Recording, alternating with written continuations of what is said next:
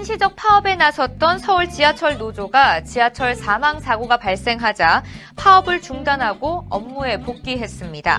이번 사고로 인해 양측 공사는 물론 노조도 안전관리 소홀이라는 비판을 피하기는 어려울 것 같은데요. 관련 소식은 키포인트 5에서 전해드립니다.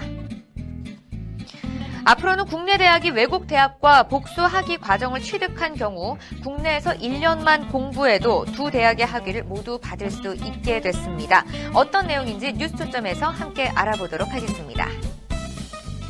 병역 기피 논란으로 입국이 금지된 가수 유승준 씨가 비자 발급 거부가 적법하다는 법원의 판결에 대해 어제 항소한 사실이 눈길을 끌고 있습니다. 자세한 소식 스타인사이트에서 함께 알아보시죠.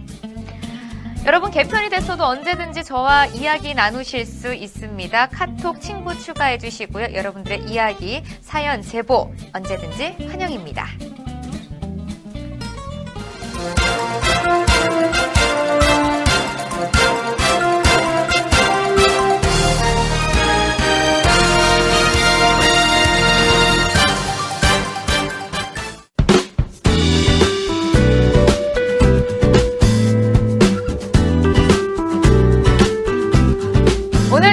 오늘도 어김없이 N뉴스마켓 시간이 돌아왔습니다. 저희 방송 매주 잘 챙겨보고 계시죠? 저도 매주 수요일에는요, 여러분들 만날 생각에 막 설렙니다.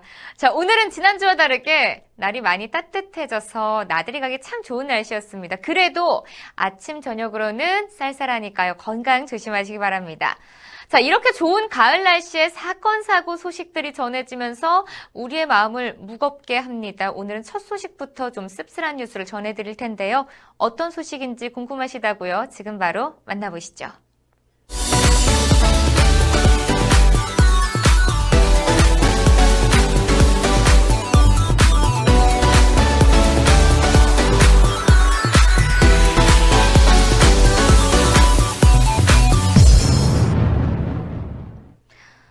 지하철 전 구간에 설치된 스크린 도어가 오히려 시민의 생명을 빼앗는 흉기가 되고 있습니다. 오늘 오전 지하철 김포공항역에서 승객 한 명이 스크린 도어에 끼어서 숨지는 사고가 발생해 안타까움을 더하고 있는데요. 보도에 김한나 기자입니다. 서울 도시철도 공사에 따르면 오늘 오전 7시 18분쯤 지하철 5호선 김포공항역에서 내리던 승객 김모 씨가 열차 출입문과 스크린 도어 사이에 끼었습니다. 하지만 기관사는 김 씨가 낀 사실을 알지 못한 채 그대로 출발했고 김 씨는 이 충격으로 스크린도어 비상문을 통해 승강장으로 튕겨져 나왔습니다. 영무원이 발견했을 당시 김 씨는 이미 호흡이 없던 상태였던 것으로 알려졌습니다. 신고를 받고 출동한 119는 김 씨를 인근 고양시 명지 병원으로 급히 이송했지만 김 씨는 사고 발생 1시간 만인 이날 오전 8시 18분쯤 숨을 거뒀습니다. 김 씨는 인천공항에 근무하는 모 항공사 직원인 것으로 전해졌습니다. 공사 관계자는 스크린 도어와 전동차 사이에 승객이 있을 때 이를 감지하는 장치가 있는지는 확인이 되지 않았다며 정확한 원인을 파악 중이라고 말했습니다. 경찰은 현장에 있는 CCTV와 목격자 진술 등을 토대로 과실 여부를 파악 중입니다. 지하철 5호선 담당인 도시철도 관계자는 열차 출발로 열차와 승강장 안전문 사이에 말려 들어가면서 비상 출입문의 안전바가 밀려나 빠져나온 것으로 추정된다면서 현재 조사가 진행 중이라고 설명했습니다. 김포공항역은 이날 사고가 있기 전날인 어제 오전 5시 30분에도 스크린 도어가 아무 이유 없이 열리고 닫히는 고장이 발생한 것으로 확인됐습니다. 고장은 스크린 도어 가동문 쪽에서 발생했고 수리는 당일 오후 11시가 돼서야 마무리됐습니다. 이에 대해 공사 관계자는 어제 고장은 오늘 인명사고가 발생한 승강장과 반대 방향에서 일어났다며 노후화에 따른 고장으로 현재 조치가 완료된 상태라고 전했습니다. 이번 사고와 관련해 일부 누리꾼들은 서울 지하철 부분 파업 들어가고 결국 사람 하나 또 죽였네. 파업의 대가가 너무 크다 등 비난의 목소리를 높였습니다.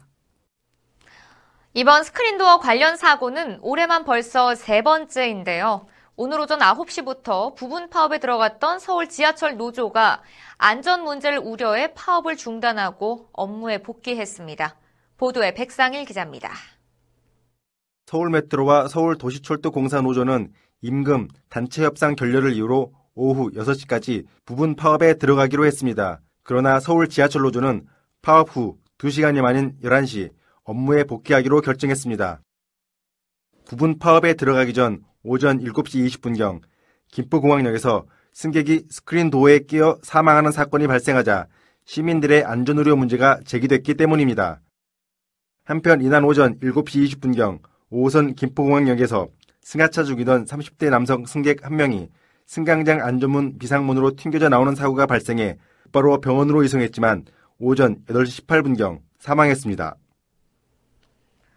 토트넘의 손흥민이 친정팀인 독일 레버쿠젠을 상대로 맹활약했지만 승부를 가리지 못했습니다. 김한나 기자가 보도합니다. 토트넘은 오늘 독일 레버쿠젠의 바이 아레나에서 열린 2016-2017 유럽 축구 연맹 챔피언스 리그 조별리그 E조 3차전 레버쿠젠과의 원정 경기에서 0대 0으로 비겼습니다.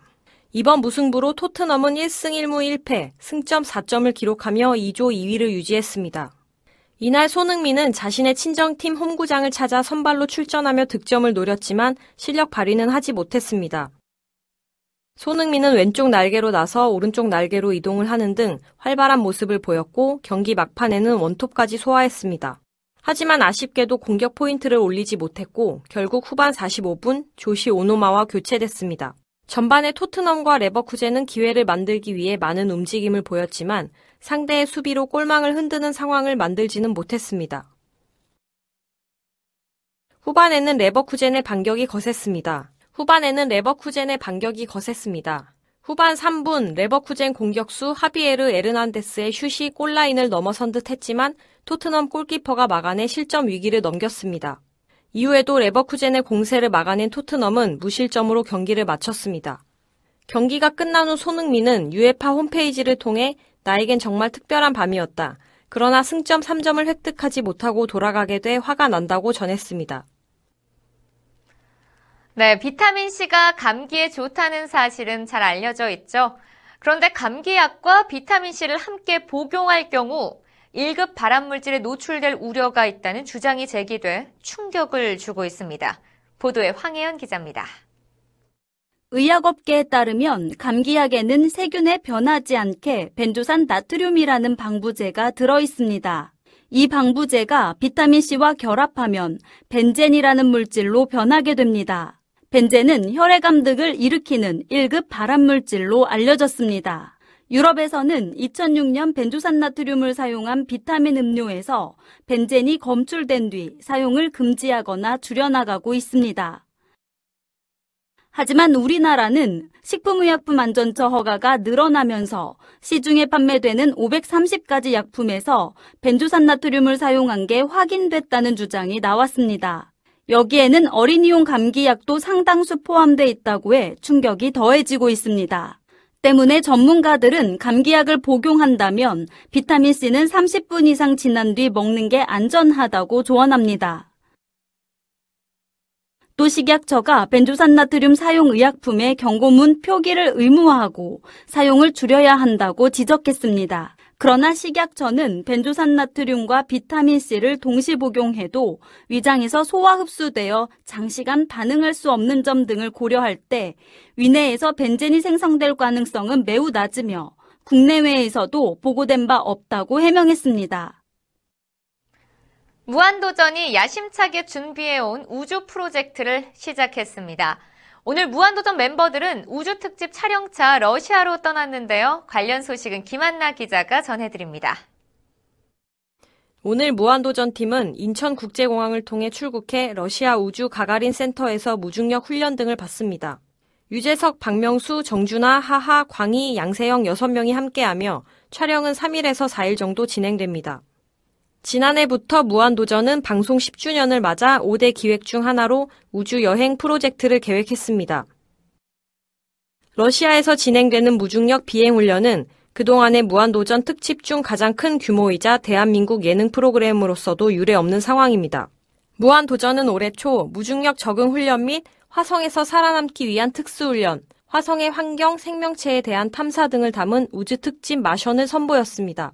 당시 러시아 가가린 우주센터를 방문해 우주 비행사 훈련을 받을 것을 예고해 눈길을 끌었는데요. 이 밖에도 무한도전은 다양한 대형 프로젝트를 준비하고 있습니다. 오는 11월에는 북극곰과 만나기 위해 캐나다로 떠납니다. 편지에 적은 내용 그대로 미션을 수행하는 행운의 편지의 연장선입니다.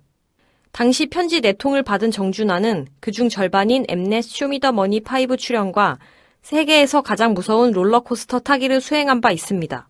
지난 11년 동안 다양한 프로젝트를 선보인 무한도전이 러시아에서 진행되는 우주 특집을 통해 어떤 볼거리를 보여줄지 주목됩니다.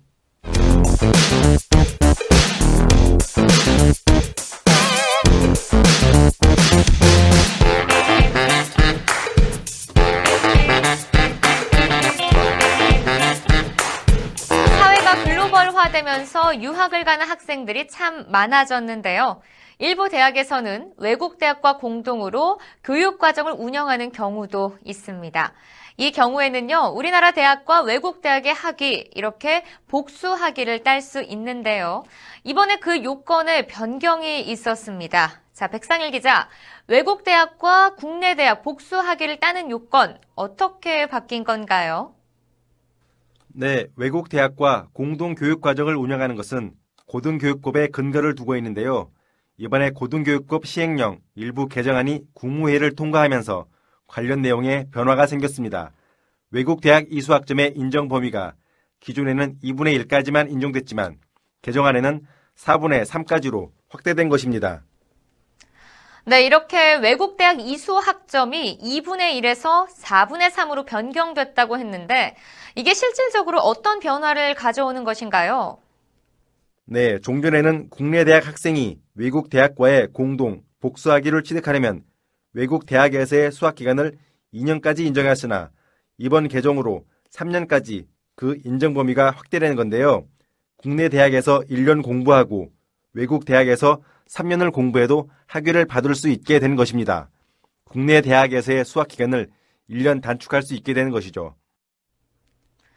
그럼 이렇게 국내에서의 수학 기간이 단축된 것이 학생들에게 어떻게 더 유리해진 건가요? 국내 대학과 외국 대학 공동 교육 과정을 선택한 학생들이라면 외국 진출이나 유학 등을 염두에 두고 있는 경우가 많은데요. 아무래도 같은 기간 동안 외국에서 수학할 수 있는 기간이 더 많아졌다는 것은 외국 진출에 조금 더 유리하게 작용한다고 할 수 있을 것 같습니다. 네, 그렇군요. 그런데 외국 대학의 학위까지 이렇게 두 개 모두를 취득하려면 거기에 들어가는 노력도 만만치 않을 것 같습니다. 게다가 이 교육 과정을 마치기 위해서는 일단 외국 대학과 공동 교육 과정을 운영하는 대학을 선택한다는 것이 조금은 번거로울 수 있을 것 같은데요. 물론 그렇게 여길 수도 있습니다.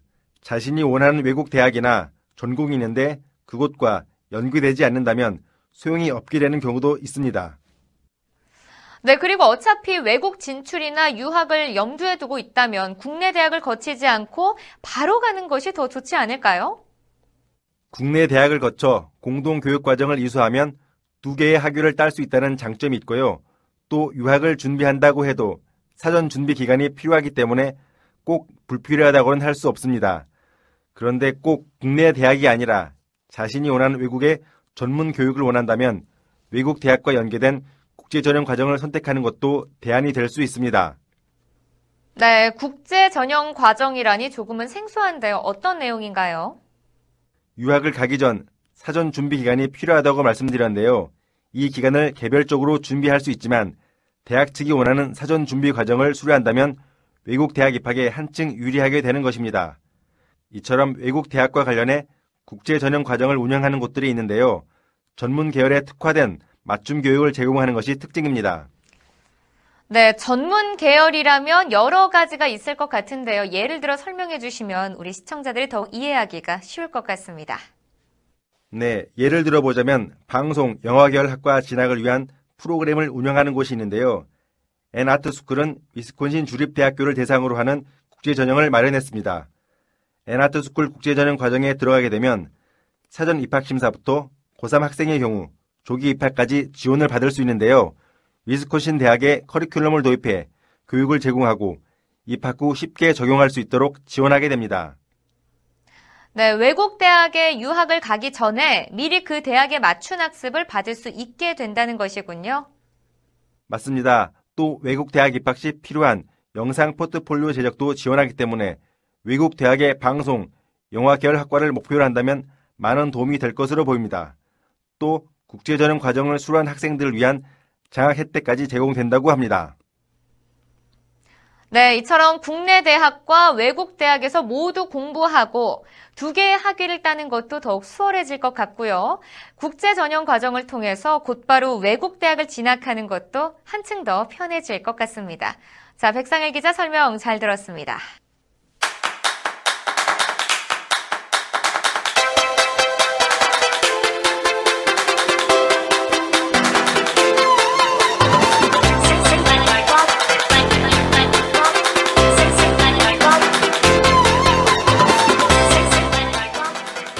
N뉴스마켓 수요일 코너 스타들의 이모저모를 통찰하는 연예 뉴스 스타 insight입니다. 자, 오늘은 병역 기피로 입국 금지를 당한 가수 유승준 씨 얘기를 해보도록 하겠습니다. 자, 지금 스튜디오에는요, 황현 기자 나와 있는데요. 안녕하세요. 안녕하세요. 네, 유승준 씨는 한국 땅을 밟지 못한 지 벌써 15년이 다 되어 가고 있습니다. 자, 그런데 갑자기 왜 또 이렇게 떠들썩하게 만드는 건가요? 한국 입국을 허락해달라며 소송을 냈던 게 패소했는데 법원 판결을 불복하고 항소했기 때문입니다. 지난 2002년 한국 국적을 포기하고 미국 시민권을 얻어 병역이 면제된 유승준 씨. 법무부는 출입국 관리법에 따라 입국 금지 조치를 내렸고 현재까지 여전히 유효한 상태입니다. 이에 유승준 씨는 지난해 10월 주 로스앤젤레스 총영사관을 상대로 비자 발급 거부 취소 소송을 제기했는데요. 하지만 지난달 30일 서울행정법원으로부터 원고 패소 판결을 받았습니다. 당시 재판부는 선고 이유에 대해 국방의 의무에 지장을 초래하고 사회 질서를 어지럽힐 이유가 충분하다고 설명했습니다. 하지만 유승준 씨와 법률 대리인은 지난 17일 항소장을 제출했습니다. 유승준 씨는 법원에 낸 소장에서 나는 단순한 외국인이 아닌 재외 동포인 만큼 재외 동포법상 체류 자격 배제 사유에 해당하지 않는다고 주장했습니다. 그리고 이미 병역 기피자로 낙인 찍혔고 15년 동안 지속된 입국 금지는 가혹하다면서 재판을 이어가겠다고 전했습니다. 하지만 법무부는 병역 기피 목적으로 미국 국적을 취득한 미국인으로 한국 젊은이들에게 악영향을 줄 수 있다며 입국 금지 해제와 국적 회복은 불가능하다는 강경한 입장입니다. 네, 그런데 지금 법무부 입장보다 더 중요한 건 국민들의 시각일 텐데 여전히 비판의 목소리가 좀 더 크다면서요? 네, 이 소식이 알려지면서 인터넷에서는 댓글이 수천 개가 붙을 정도로 감론을 박이 대단했습니다. 특히 모범을 보여야 할 유명인인 만큼 엄격한 잣대가 필요하다며 입국 허용을 반대하는 의견이 우세했습니다. 댓글을 살펴보면 한국 흑 붙여주겠다며 비꼬는 이도 있었고 해외 동포가 아니라 대한민국을 농락한 미국인이라고 비난하는 글도 있습니다. 또 괘씸죄가 살인죄 못지않게 무거운 거다. 국가를 배신한 결정에 책임지고 미국에서 살아라 등의 붕괴도 쏟아졌습니다. 반면 병역 의무 대상자 17,000여 명 중 유일하게 유승준 씨만 입국 금지 처분이 내려진 것은 형평성에 어긋난다며 병무청 조치가 과하다는 입장도 있습니다. 몇몇 네티즌은 시대 상황과 맞물려서 표적이 된 거라며 요즘 시대였으면 병역 회피 걸리고도 연예인 생활 멀쩡히 했을 것이라고 꼬집었습니다. 네, 비난이 생각보다 많이 거셉니다. 오랜 시간이 지났지만 아직까지도 국민들에게 미운 털이 단단히 박힌 모양인데 대체 이런 비난을 무릅쓰고 유승준 씨는 무엇을 위해 이렇게 사투를 벌이는 건가요? 모국에 오고 싶은 것과 떳떳한, 떳떳한 아빠가 되고 싶은 것이라는 이 두 가지가 있었습니다. 유승준 씨 법률 대리인인 윤종수 변호사는 스마트 미디어엔과의 통화에서 단지 입국 허용을 다시 판단해달라고 항소한 것이라고 밝혔습니다. 유승준 씨도 언론과의 인터뷰에서 국적 회복 목적이 아니라 그저 한국 땅을 밟고 싶었다며 항소심 소송을 제기한 이유를 전했습니다. 또 자녀들 앞에 당당히 서고 싶은 마음에 문제를 풀어야 한다고 생각했다고 말했습니다. 그런데 이 와중에 유승준 씨가 한국에서 연예계 생활을 하려는 것이 아니냐, 혹은 세금을 감면받기 위해서 한국 국적을 회복하려는 것이 아니냐, 뭐 이런 의혹도 나오고 있는 거네요. 네, 그런 궁금증을 가지신 분들 많은데요. 우선 연애 활동의 부분에 대해서는 계획이 없어 보입니다. 유승준 씨는 인터뷰를 통해 연예인으로서는 끝났다고 생각한다고 말했고요. 윤종수 변호사도 방송 활동을 계획한다 해도 어느 방송국에서 유승준을 섭외하겠냐며 한국에서의 연예인 생활은 계획하고 있지 않다고 밝혔습니다. 또 유승준 씨는 현재 미국 국적을 유지하면서 중국에서 활동을 하고 있어 양쪽에 세금을 내고 있는 상황인데요.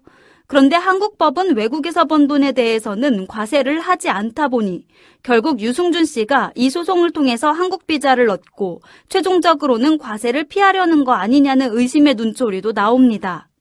하지만 유승준 씨는 조세 부분에 대해서는 어려움을 겪고 있지도 않은데 이런 얘기가 나온다는 것 자체가 억울하다는 입장입니다. 네, 황혜연 기자 얘기 잘 들었습니다. 수년간 병역 기피 논란의 중심에 서 있는 유승준 씨. 다시 한국 땅을 밟겠다는 의지를 꺾지 않고 있는데 이 지난 한 여정이 과연 어떤 결말을 맺게 될지 귀추가 주목됩니다.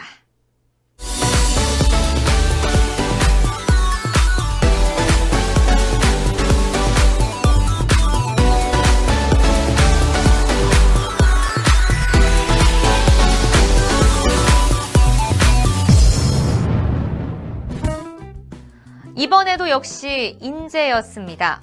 지난 5월 서울 구의역 스크린도어 참사 발생 이후 각종 안전 대책이 쏟아졌지만 또 인재가 터진 건데요. 특히 5호선 김포공항역의 스크린도어의 고장은 다른 역사와 비교해서 무려 8배 이상 잦았던 것으로 드러났습니다. 서울시도 이미 이 같은 사실을 알고 있었지만 예산 등을 이유로 전면 교체를 미루다가 이러한 사단이 벌어진 겁니다. 반복되는 파업과 맞물려 스크린도어 사망 사고까지 연이어서 발생하면서 시민들의 안전을 우려하는 목소리가 계속해서 나오고 있는 상황입니다. 지하철 노조는 임금 단체 협상의 결렬에 따른 것이라고 밝혔지만 일각에서는 성과 연봉제 도입 반대를 이유로 파업 중인 철도 노조에 힘을 실어주는 것이 아니냐는 비판적인 시선을 보내고 있습니다. 이러한 사고가 발생할 때마다 원인 규명과 대책 발표에만 급급한 정부. 근본적인 문제 해결에는 너무 안이한 태도를 보이는 이유는 뭘까요? 여러분들의 생각은 어떠신가요? 언제나 사람이 먼저인 방송, 변화를 두려워하지 않는 뉴스, 이상으로 N뉴스마켓 수요일 방송 여기서 마치겠습니다. 시청해주신 여러분 고맙습니다.